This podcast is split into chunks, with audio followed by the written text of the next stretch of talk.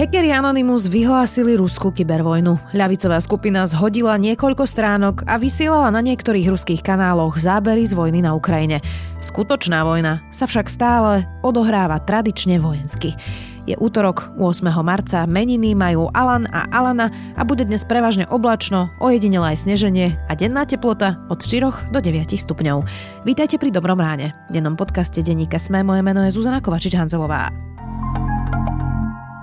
Teraz je ten najlepší čas zmeniť svet. Do nášho IT týmu vo Volkswagen Group Services hľadáme šikovného a kreatívneho administrátora cloud platformy Internet of Things, ktorý by nám pomohol formovať budúcnosť mobility pre ľudí na celom svete.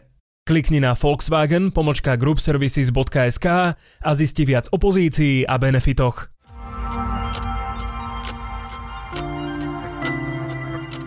A teraz poďme na krátky prehľad správ. Na Slovensko by malo prísť z Česka 50 profesionálnych vojakov s technikou. Dôvodom je humanitárna pomoc v súvislosti s hromadným prílevom vojnových utečencov z Ukrajiny. V pondelok o ich prítomnosti na území rozhodla slovenská vláda.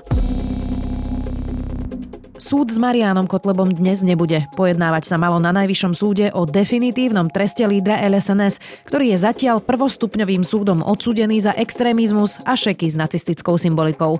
Prokurátor do spisu doplnil ďalší dôkaz, keď mal Kotleba v parlamente počas rozpravy o obrannej dohode z USA hajlovať. Nový termín pojednávania zatiaľ nepoznáme. Oľano podáva trestné oznámenie na Ľuboša Blahu, Štefana Harabina a Martina Jakubca. Podľa poslancov Čekovského a Stančíka všetci traja príspevkami na sociálnych sieťach môžu naplňať skutkovú podstatu trestných činov vlasti zrady, sabotáže, šírenia poplašnej správy, ohovárania či ohrozenia mieru. Okrem pojednávania s Marianom Kotlebom sa nekoná ani súd v kauze dobytkár. Termín zrušili, pretože sudca je PN. Viac takýchto správ nájdete na sme.sk.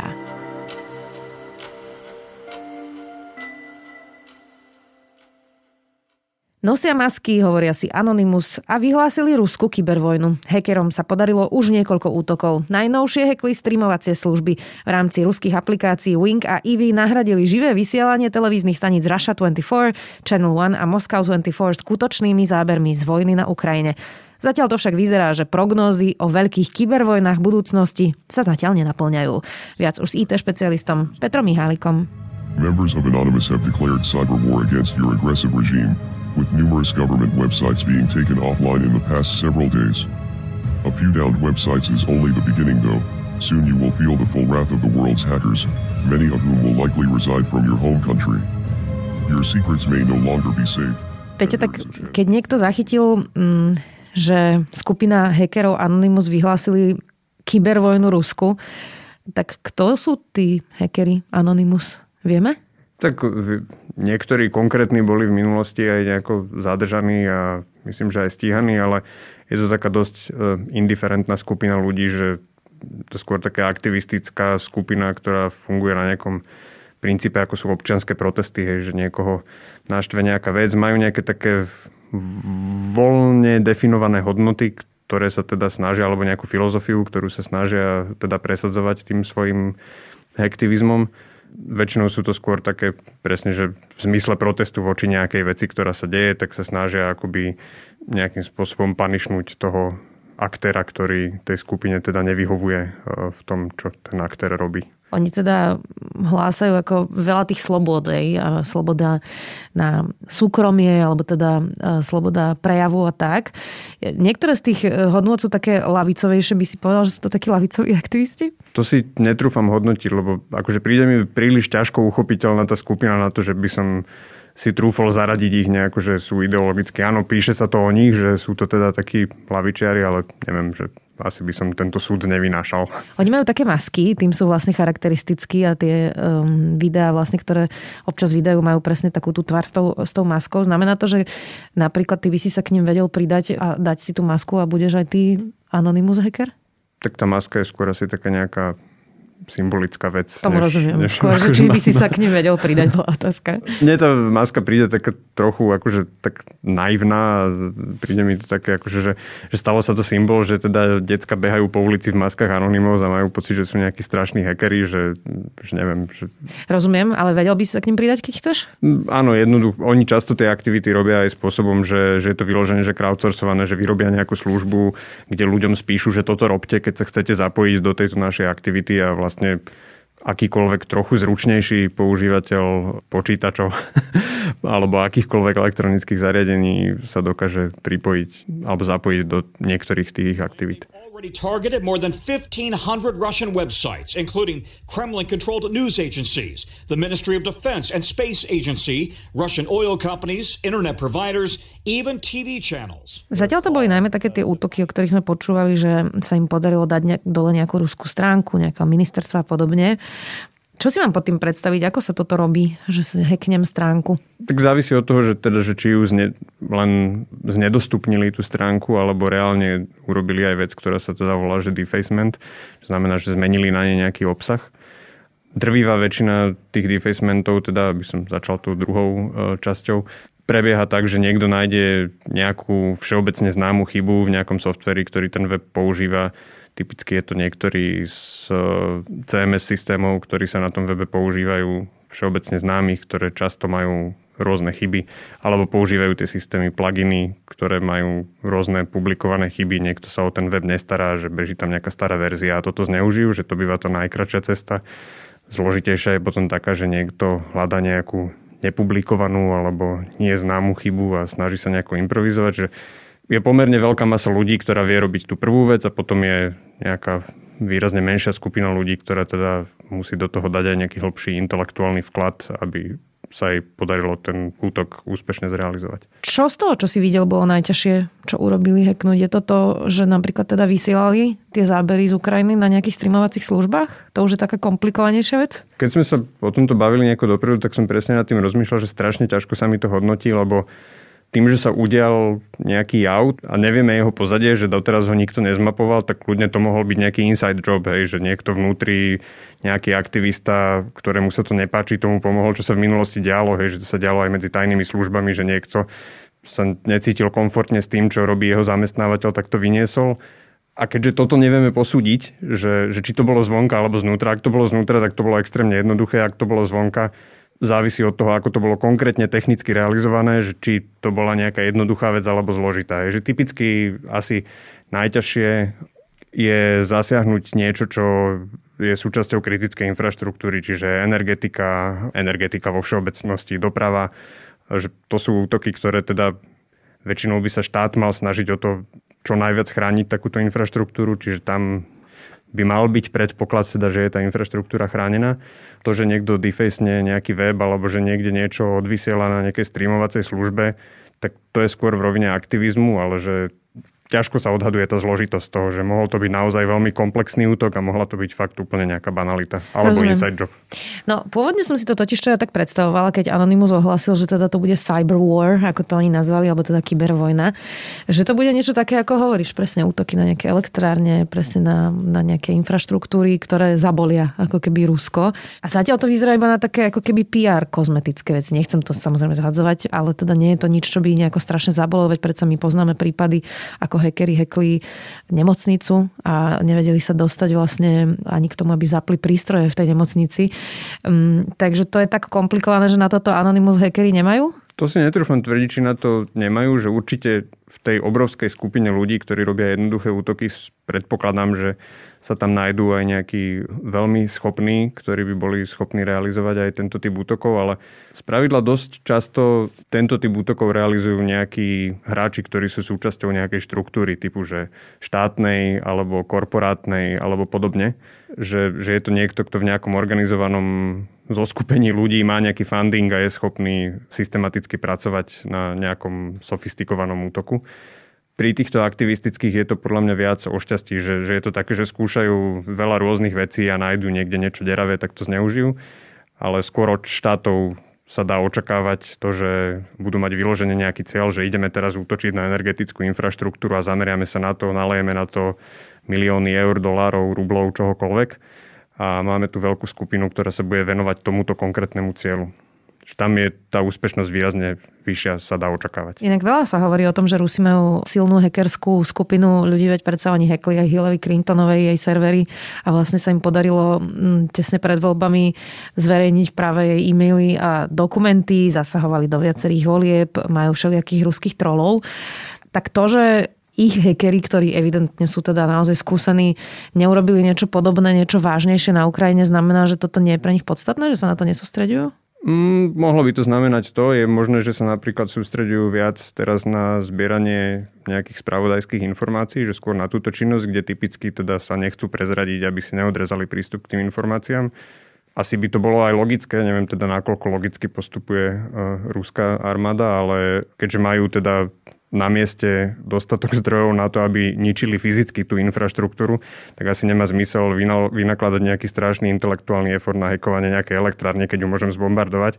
Asi má zmysel sústrediť ten effort skôr na získavanie nejakých spravodajských informácií z prostredia toho štátu, ktorý teda sa snažím obsadiť. No a to sa dostávame k tomu, že ja som inak kladla otázky už aj teraz v kontexte vojny, že ako majú zabezpečené telefóny naši vládni predstavitelia, či vôbec premiér rieši napríklad svoju bezpečnosť svojho telefónu a podobne, tak e, mohli sa teraz sústrediť napríklad na to, aby hekli telefóny niekoho z prostredia prezidenta Zelenského? Toto môže byť ako keby to, čo robia. Lebo to, čo sme videli, že Izrael má vlastne software Pegasus, ktorý naozaj sa vie napichnúť do telefónu, že okamžite a vlastne s ním môže robiť človek čokoľvek. Tak si predstavím, že možno toto majú aj Rusi, nie? Asi by som to očakával, že tie informácie budú chcieť mať. Potom už je to zase na tom, že, že akú kultúru a disciplínu majú teda Ukrajinci v tom, že čo komunikujú cez tie zariadenia, ktoré by potenciálne mohli byť kompromitované nejakým nepriateľom.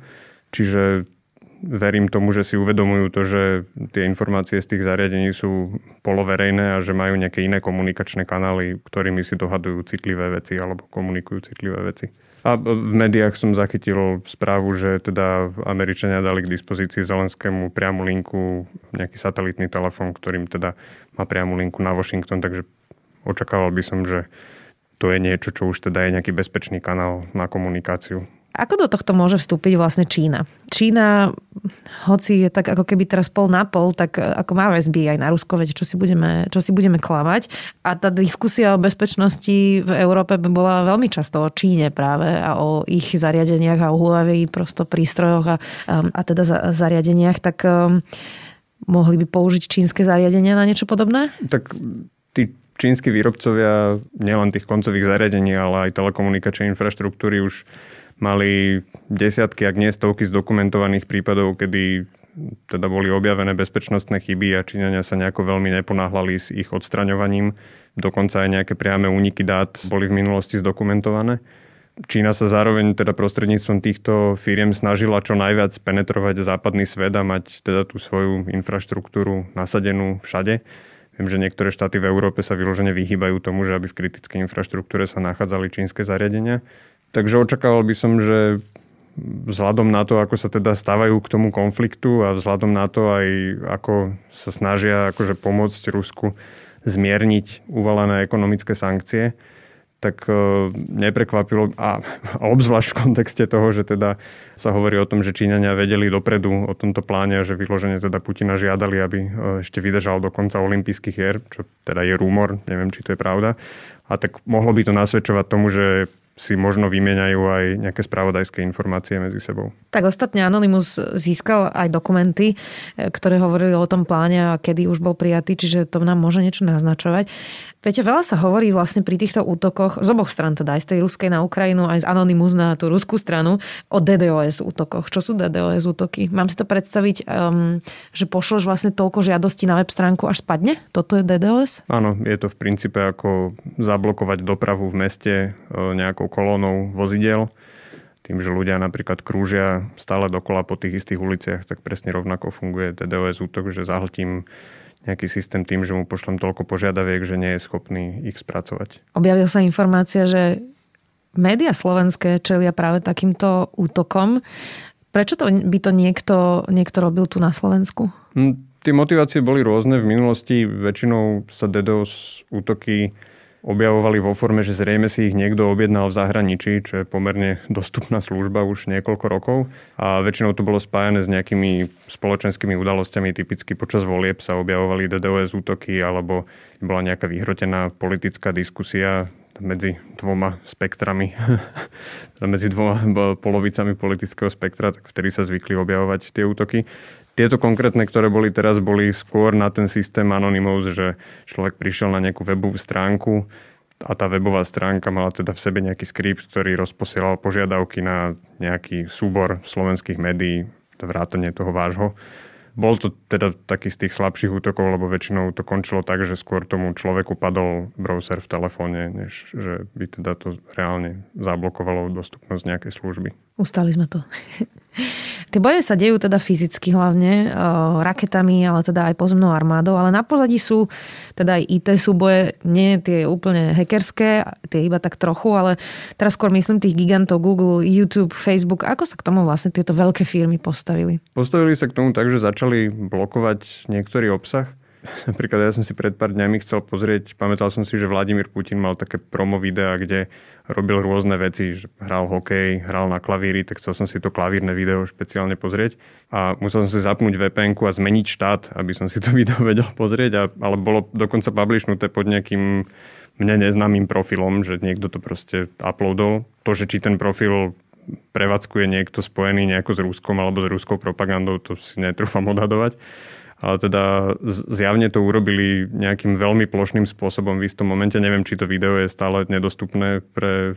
Dokonca som skúšal rôzne európske krajiny a nešlo mi to, že musel som fakt skúsiť nejakú Argentínu alebo niečo a odtiaľ sa mi observovalo to video. Čiže pristúpili k tomu pomerne široko.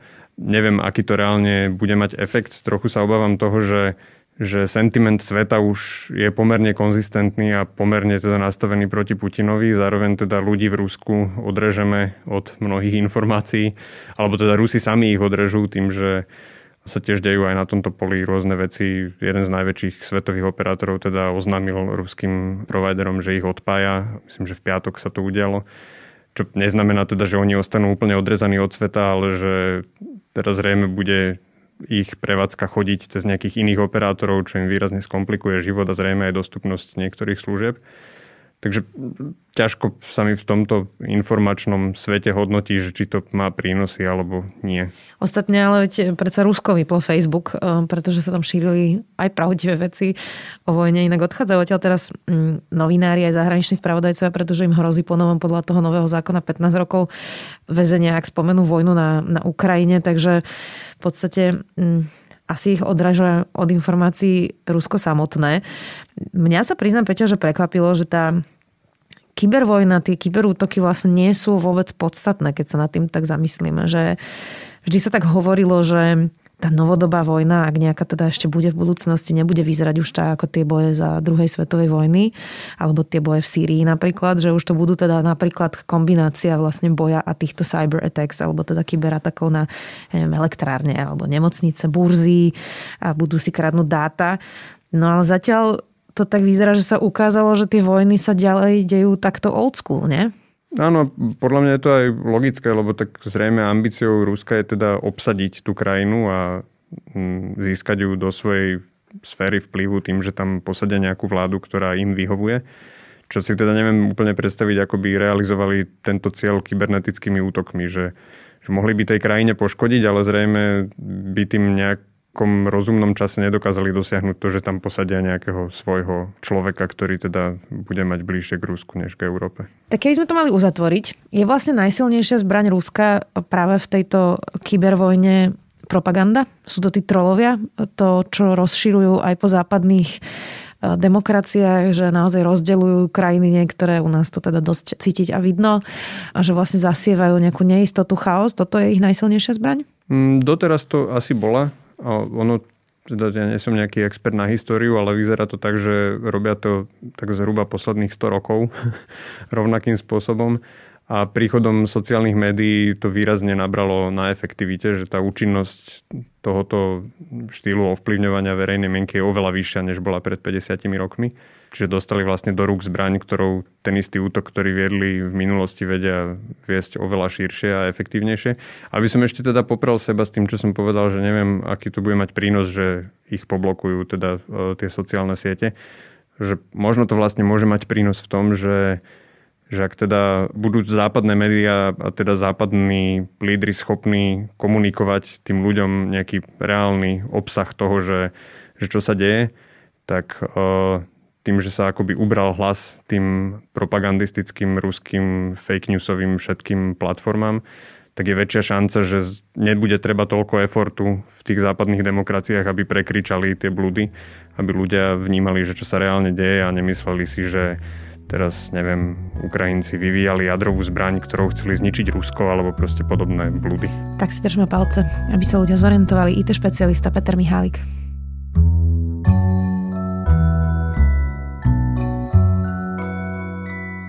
Dnes mám pre vás zaujímavý hudobný tip od mojej sestry. Belgický umelec Stromae vydal po 8-ročnej pauze nový album Multitude. V apríli vystúpi Stromae aj na americkom festivale Coachella. To je na dnes všetko. Nezabudnite, že dnes vychádza aj nový Všesvet a pravidelná dávka.